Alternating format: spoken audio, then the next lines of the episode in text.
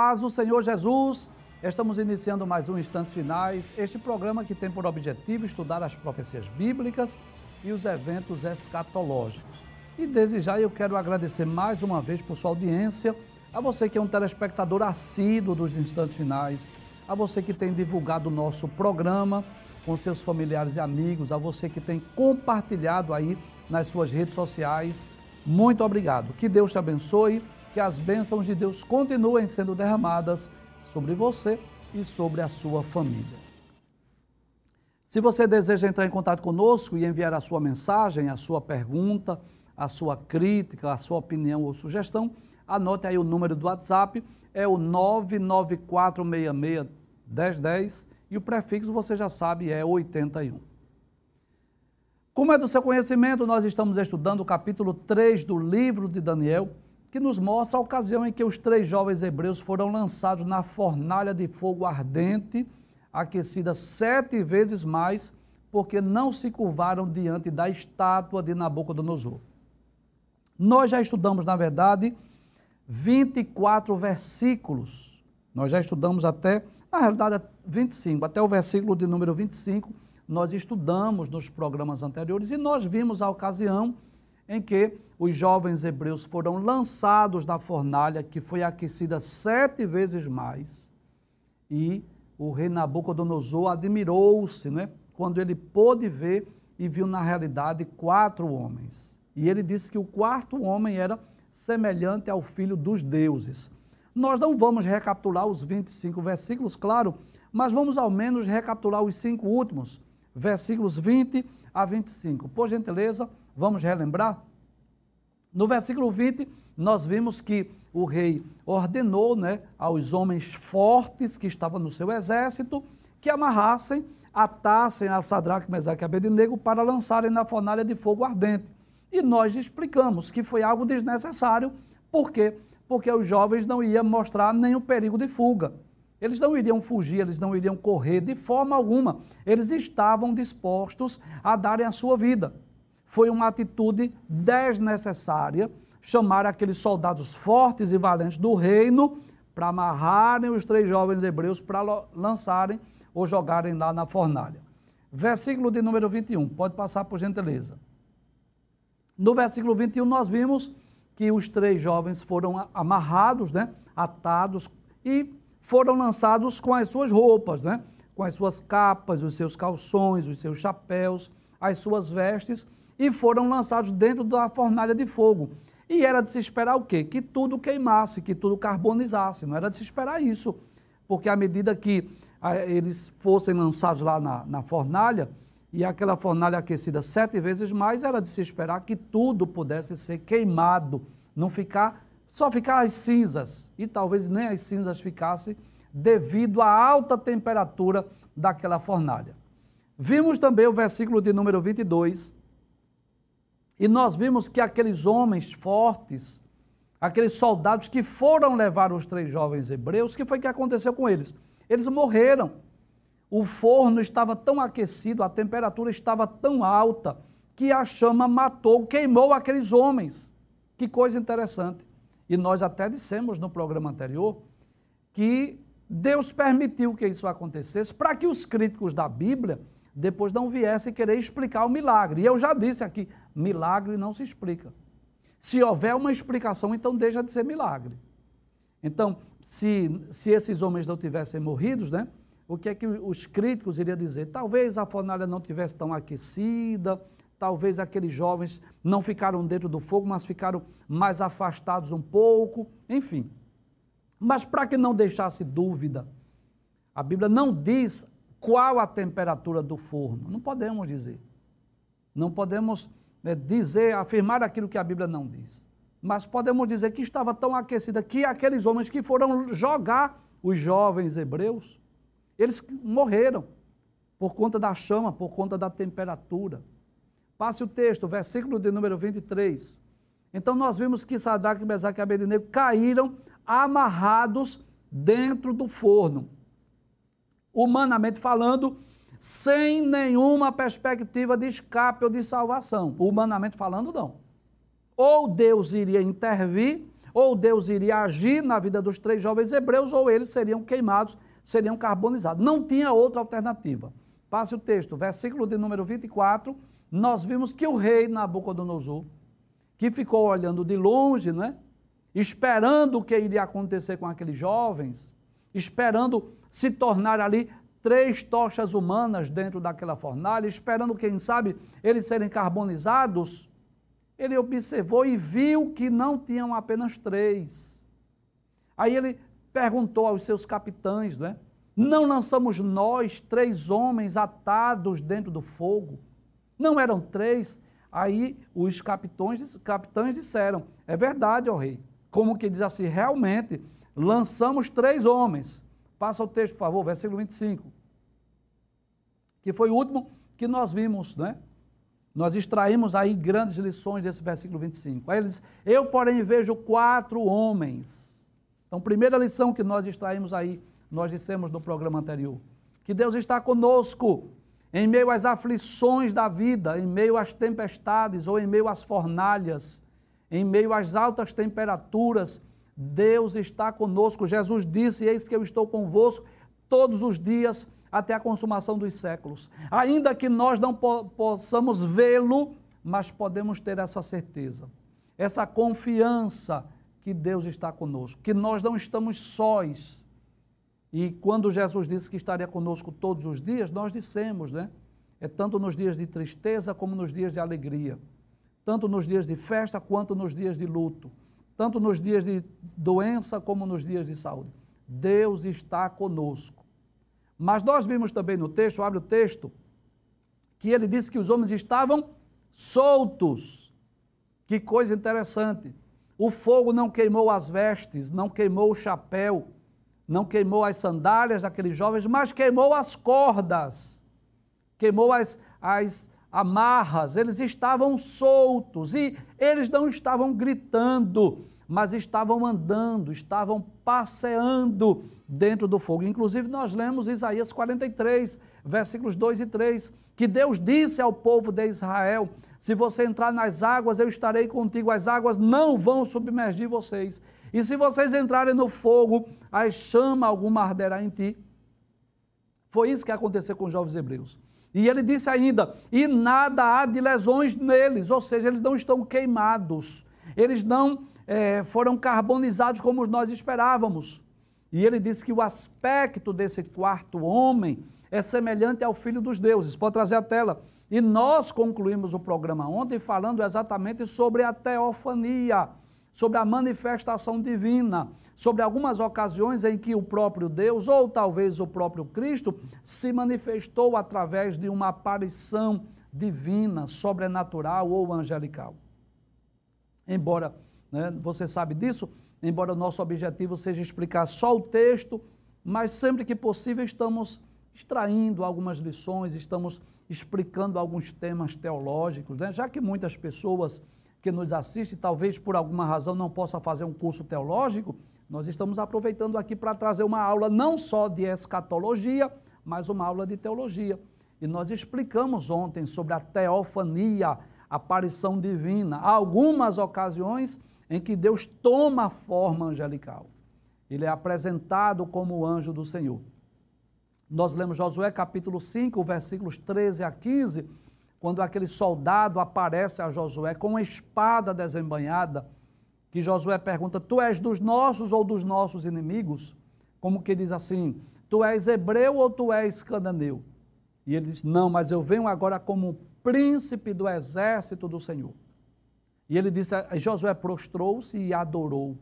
Se fosse um anjo comum, de, de, diria, né, ou teria dito: Levanta-te, Josué. Mas ele recebeu a adoração.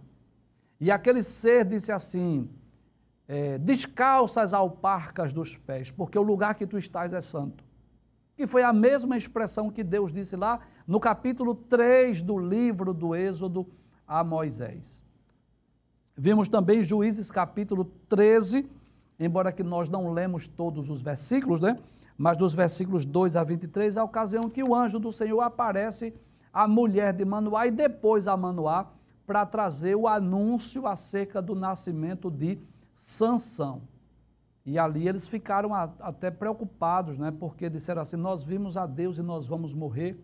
Mas a mulher de Manoá disse: Não, se Deus quisesse nos matar, ele não teria recebido a oferta e não teria aparecido para nós.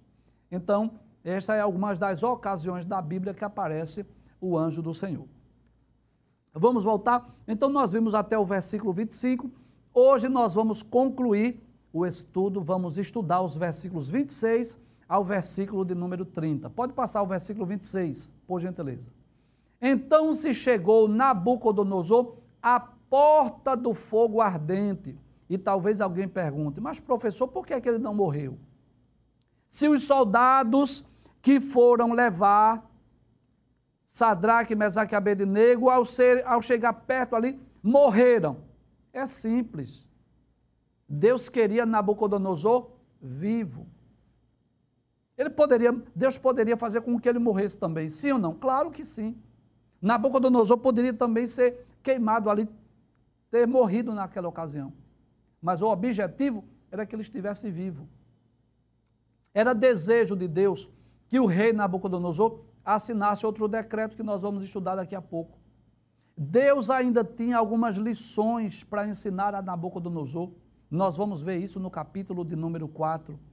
Outra profunda experiência que ele teve com Deus. Então não era propósito de Deus que Nabucodonosor morresse naquela ocasião. E é interessante observar que, embora a Bíblia não diga isso explicitamente, mas já não estava com aquela ira, já não estava mais com aquele ódio. Perceba aí, por gentileza, se você tem uma Bíblia, abra aí no livro de Daniel, capítulo de número 3, versículo de número 13, diz assim: Então Nabucodonosor, com ira e furor, mandou chamar Sadraque, Mesaque e Abednego. Versículo 19 diz assim: Então Nabucodonosor se encheu de furor.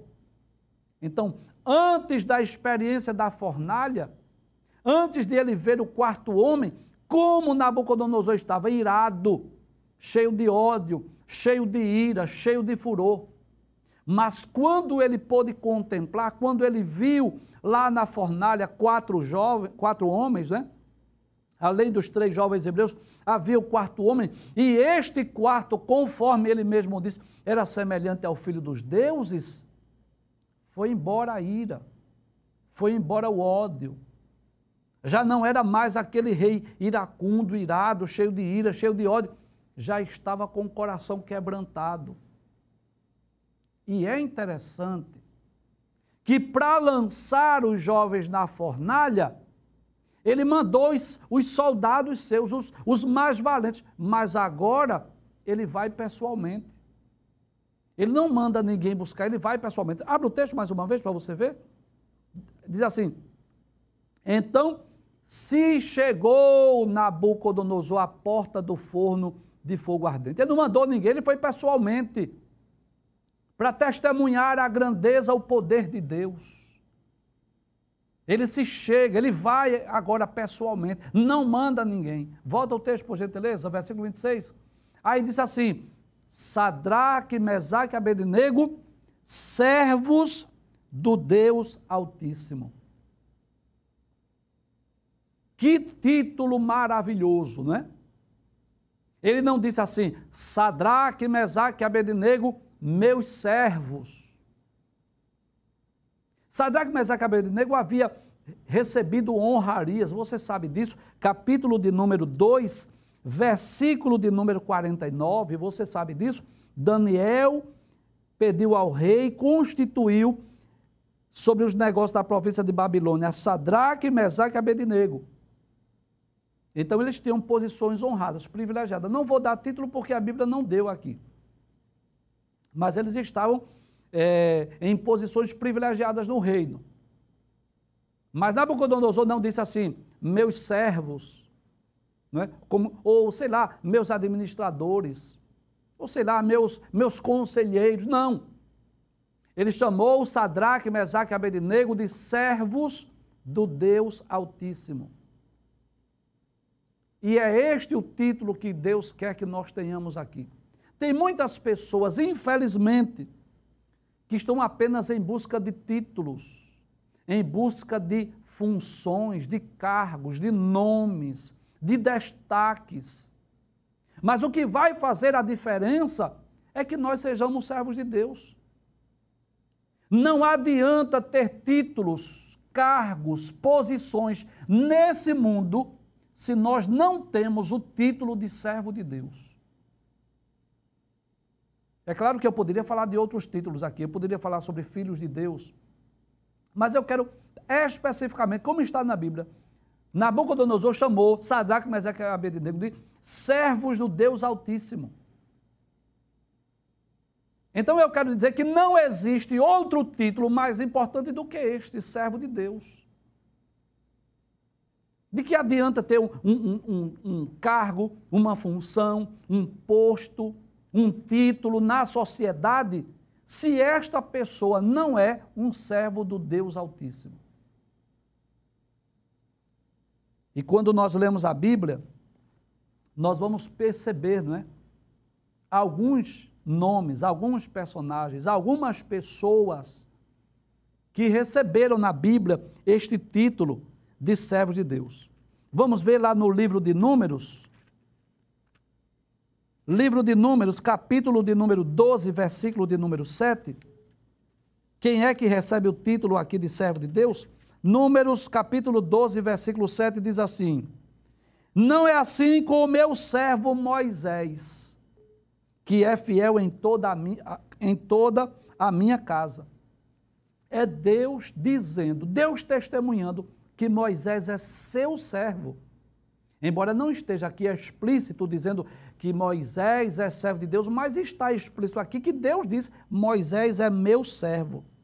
No capítulo 14, versículo de número 24, também do livro de Números, ele diz assim: Porém, o meu servo Caleb Deus também chama Caleb de seu servo. No livro de Josué, no capítulo de número 24, versículo de número 29, diz assim: E depois destas coisas sucedeu que Josué, filho de Num, servo do Senhor, não é? em outras palavras, servo de Deus. Isaías, no capítulo 42, versículo 1, Isaías capítulo 42, versículo 1 diz assim: Eis aqui o meu servo. Que coisa interessante. Até Jesus recebe na Bíblia o título de servo de Deus. E Jesus se fez como servo, né? Marcos 10 e 45 ele diz isso: que o filho do homem não veio para ser servido, mas para servir e dar a sua vida em resgate de muitos. E aqui no livro de Isaías, capítulo 42, diz assim: Eis aqui o meu servo a quem sustenho o meu eleito, em quem se compraz a minha alma. Deus está falando de Jesus como seu servo. E lá no livro de Atos, embora tenham sido palavras de um demônio, mas nada nos impede de nós ler, porque foi a palavra de um demônio na boca de uma jovem possessa. Atos 16, versículo de número 17 diz assim: esta, esta quem? Essa jovem possessa, não é? Seguindo a Paulo e a nós, clamava, dizendo: Estes homens que vos anunciam o caminho da salvação são servos do Deus Altíssimo. E aqui, de forma explícita, aquela jovem que era possessa disse também servos de Deus, do Deus Altíssimo. Foi o que Nabucodonosor disse. E o que é o Deus Altíssimo? O El Elion, não é?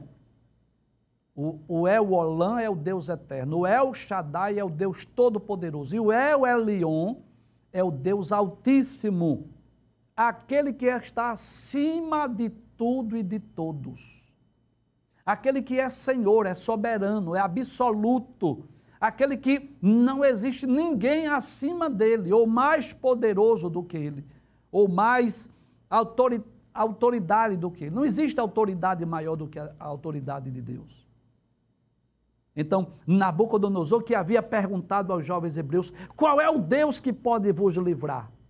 Quando ele estava cheio de ira, né? cheio de ódio, qual é o Deus que pode livrar? Agora, quebrantado, chama Sadraque, Mesaque e Abednego de servos do Deus Altíssimo, reconhecendo que aqueles jovens realmente eram crentes, realmente eram salvos, que deram bom testemunho lá na corte em Babilônia. Que nós possamos receber da parte de Deus esse título. Os demais títulos humanos, é claro, não estou aqui é, querendo ser hipócrita e dizendo que as funções e os cargos e os títulos aqui na terra não sejam importantes. Não, não estou dizendo isso. Mas eu estou dizendo que não adianta ter um título ou um cargo elevado na nossa sociedade se não formos, acima de tudo, servos de Deus. Se nós não estivermos a serviço do reino. Se o nosso objetivo principal aqui na terra não seja este de servir a Deus. É claro que também somos filhos. E como filhos também somos herdeiros. Mas isso não isenta a nossa responsabilidade de sermos servos. E o que é um servo? No sentido literal do termo, é um escravo. É alguém que está pronto, está disposto a servir, fazer a vontade de Deus. E o escravo é aquele que submete a sua vontade ao senhorio do seu senhor. Ele pode ter os seus desejos, as suas petições, os seus anelos, os seus sonhos, os seus planos, os seus projetos. Mas quando é servo, ele submete isso tudo à vontade do Senhor, porque foi assim que Jesus ensinou. Vós orareis assim, Pai nosso que estás nos céus, né?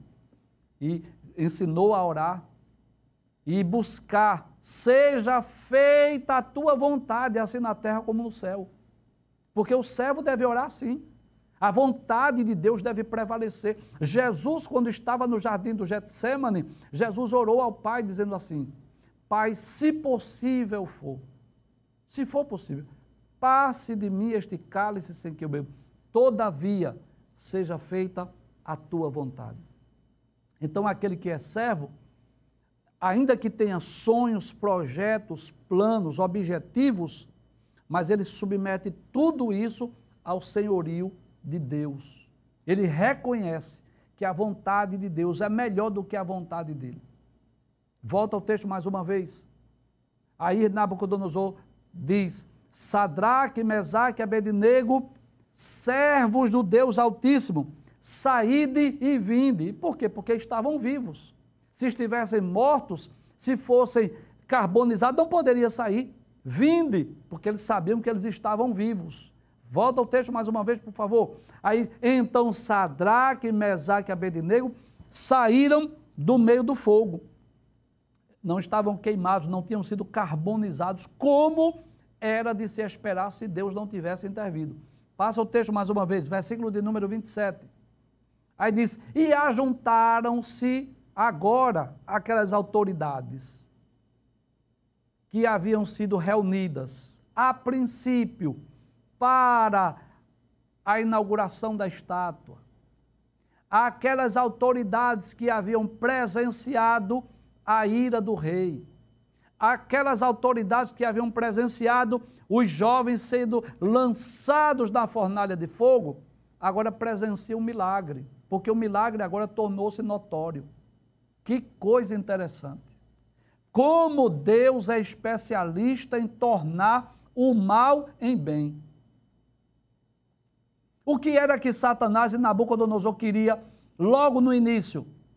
Que esses oficiais, juízes, prefeitos, presidentes, participasse daquela festa idólatra e ao voltarem para a sua função, para o seu reino, ou para a sua prefeitura, ou para a sua governadoria, difundisse a mensagem da idolatria. Olha, nós fomos lá e o rei erigiu uma estátua e nós adoramos.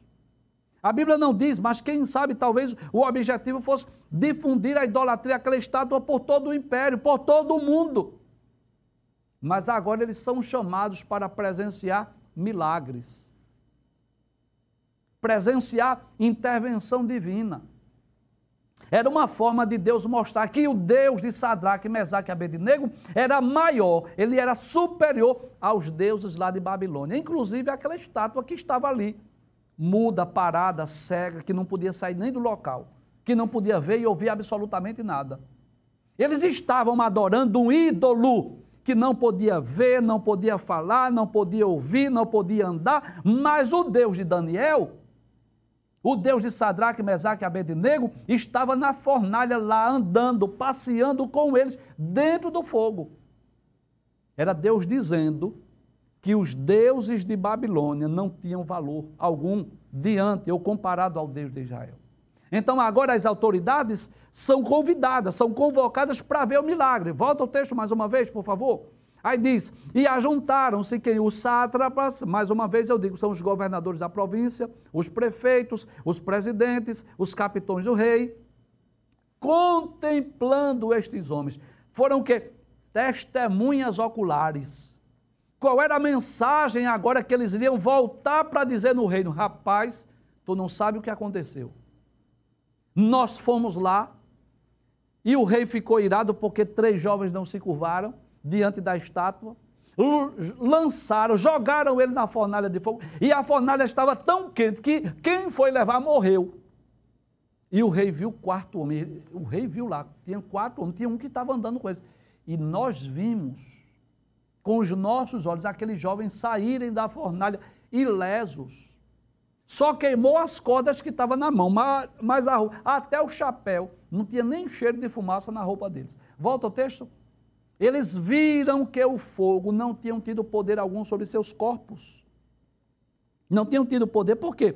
Porque Deus havia dado o livramento, claro. Nem um só cabelo da sua cabeça tinha queimado, nem um fiozinho de cabelo. Nem as suas capas se mudaram, nem cheiro de fogo tinha passado sobre eles. Não é? Como Deus é tremendo. Como Deus é perfeito. Porque você sabe disso. Se você estiver próximo a um incêndio, não precisa nem você estar dentro do fogo. Mas você estiver ali naquela fumaça, perto daquela fogueira, por exemplo, você, sua roupa vai ficar com aquele odor, com aquele cheiro da fumaça. Você sabe disso. Não precisa nem você estar dentro da fogueira, não, mas se você estiver perto, o cheiro da fumaça. Não é? Por exemplo, em dias festivos, que nós precisamos sair das nossas casas e ir para um culto, e quando a gente passa na rua, aquele cheiro de fumaça faz com que a, a, nossa própria roupa fique com o cheiro da fumaça, ainda que nós não estejamos lá dentro do fogo. Então era de se esperar que ao menos isso, ao menos o cheiro da fumaça estivesse na, na, na roupa do jovem, mas não, não tinha nem o cheiro da fumaça. E nós já lemos aqui Isaías 43, mas nunca é demais ler a palavra de Deus. Eu vou ler mais uma vez esse texto. É claro que isso é uma promessa específica para Israel. Isaías 43 é Deus dizendo: só Deus resgata a Israel. E eu já expliquei aqui, mas eu faço questão de repetir que esse texto de Isaías foi escrito mais ou menos um século antes dessa, dessa ocasião. E eu não sei, quando chegarmos lá, nós podemos entrevistar os, os três jovens hebreus e, e eles vão explicar melhor para nós. Mas quem sabe se eles não lembraram dessa profecia, dessa promessa lá de Isaías 43, versículo 2: Quando passarem pelas águas, estarei contigo, e quando pelos rios, eles não te submergirão. Quando passares pelo fogo, não te queimarás, nem a chama arderá em ti. Por quê? Porque eu sou o Senhor teu Deus, o Santo de Israel, o teu Salvador. Aquele que salva, né? Aquele que livra.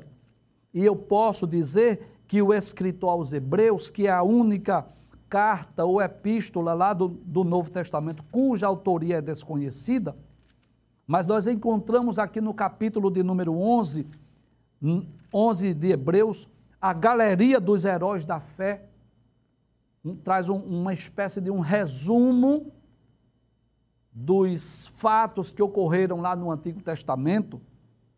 E nos versículos 33 e 34, não está, 32 a 34, não está aqui explícita, explícito o nome dos três jovens hebreus, não está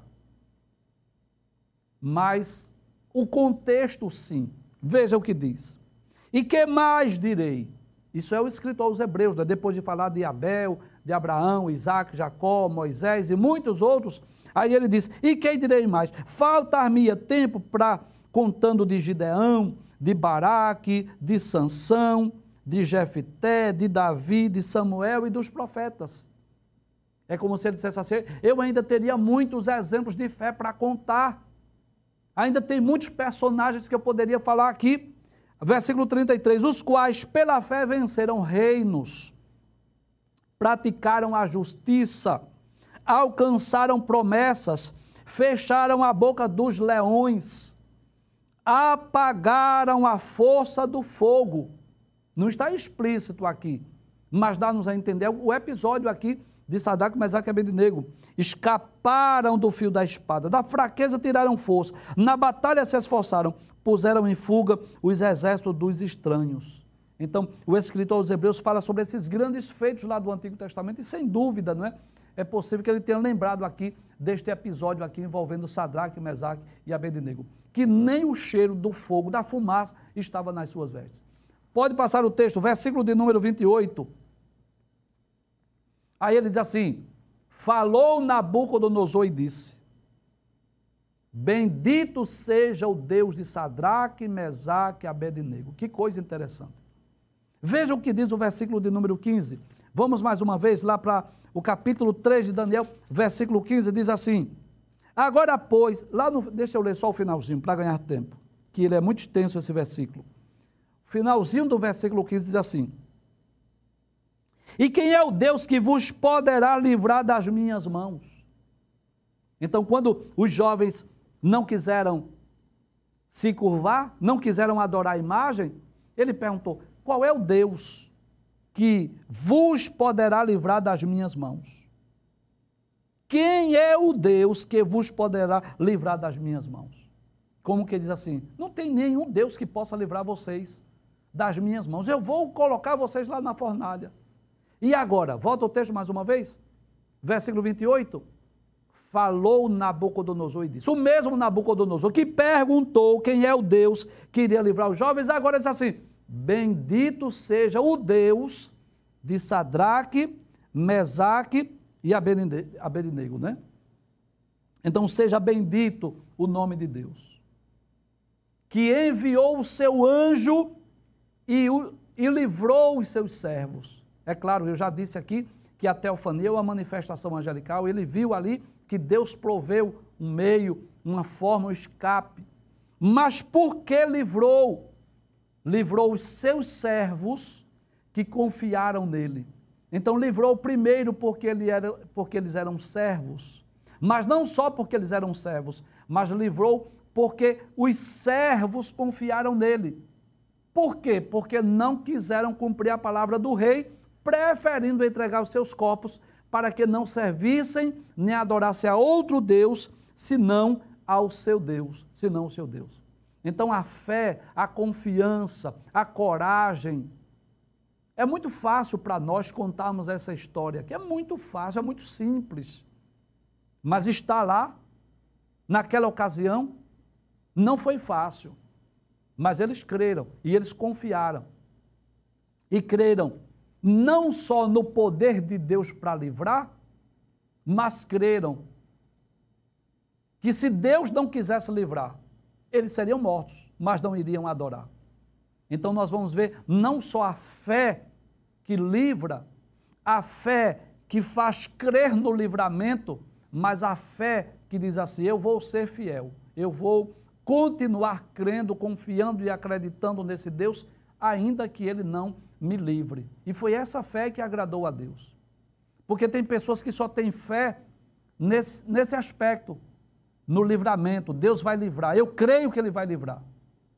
Mas precisamos ter a fé também quando Deus não quiser livrar. É aquela fé lá de Hebreus 11. Vamos dar continuidade ao texto de Hebreus 11, que nós lemos alguns versículos. Que coisa interessante. Aí ele diz, não é? nos versículos 32, que mais direi? Faltar-me tempo, né? contando Gideão, Baraque, Sansão, Jefté, Davi. Aí ele diz que os quais pela fé venceram reinos, praticaram a justiça, alcançaram promessa, fecharam a boca dos leões, apagaram a força do fogo. Mas no versículo 36, veja a outra fé, o outro lado da fé, o outro aspecto da fé. Outros experimentaram escárnios e açoites, e até cadeias e prisões. Isso também é fé. A fé que crê no livramento, mas a fé que faz suportar as aflições, as afrontas, as angústias. Versículo 36. E outros experimentaram escárnios e açoites e até cadeias e prisões. Versículo 37. Foram apedrejados, cerrados, tentados, mortos ao fio da espada, andaram vestidos de peles de ovelhas e de cabras, desamparados, aflitos e maltratados. Que Deus nos dê essa fé que nos faz confiar no livramento, na proteção, mas que possamos continuar crendo e acreditando. Ainda que Deus não nos livre, mas continuar servindo a Deus com fidelidade. Volta o texto, e era essa a fé de Sadraque e Abednego. Deus enviou o seu anjo e o livrou seus servos que confiaram nele, pois não quiseram cumprir a palavra do rei, preferindo entregar seus corpos para que não servissem nem adorassem algum outro Deus senão o seu Deus. Versículo 29. Pode passar o texto. O penúltimo versículo. Muito bem. Aí ele diz assim: Por mim, pois, é feito um decreto. Olha aí a história mudando. Aquele rei que queria difundir, propagar a idolatria, ele agora assina um decreto. E esse decreto agora é diferente. O outro decreto dizia assim: se não se curvar, se não se prostrar, se não adorar, vai para a fornalha de fogo. Mas esse decreto agora é diferente. Volta o texto mais uma vez. Aí ele diz assim: pois, por mim, pois, é feito um decreto pelo qual todo o povo, nação e língua, ou seja, todos aqueles que são submissos às minhas ordens, todo povo que disser blasfêmia contra o Deus de Sadak, Mesaque e Abednego, será despedaçado. As suas casas sejam feitas um monturo, porquanto não há outro Deus que possa livrar como este. Então Deus ainda faz os homens assinarem outro decreto. Você lembra dos dias da, da rainha Esther? Que o rei, influenciado por Amã, assinou um decreto dizendo que poderia matar os judeus, e as leis dos persas são irrevogáveis, né? Mas depois através da oração de Esté, de Mardoqueu, através da coragem de Esté, que foi à presença do rei, ele assinou outro decreto, dando direito ao povo judeu de se defender e de se vingar dos seus inimigos. Então Deus ainda faz os homens assinarem outro decreto quando ele quer. Então o decreto, o primeiro decreto diz assim: quem não se curvar, quem não se prostrar, quem não se adorar, quem não adorar, vai ser lançado da fornalha de fogo. Agora o decreto é diferente. Volta o texto mais uma vez. Todo povo, nação e língua que disser blasfêmia contra o Deus de mas acabei de nego seja despedaçado, as suas casas sejam feitas um monturo. Por quê? Por que, rei, tu estás assinando nesse decreto? Explica aí. Aí ele diz: porquanto não há outro Deus que possa livrar como este. Em outras palavras, o Deus de Daniel, de Sadraque, Mesaque, Abednego, o Deus dos Hebreus, o nosso Deus, ele é simplesmente incomparável. Lá em Isaías capítulo 40, versículo 18, é o próprio Deus que pergunta assim. Veja a pergunta de Deus. E responda se você puder. Ele diz assim: A quem, pois, fareis semelhante a Deus? Ou com que o comparareis? Capítulo 40, versículo 25. A quem, pois, me farei semelhante para que lhe seja semelhante? Deus é incomparável, não há nada, não há ninguém que possamos comparar a este Deus. Lá no capítulo 46 e versículo 5 de Isaías, ele diz assim: A quem me farei semelhante?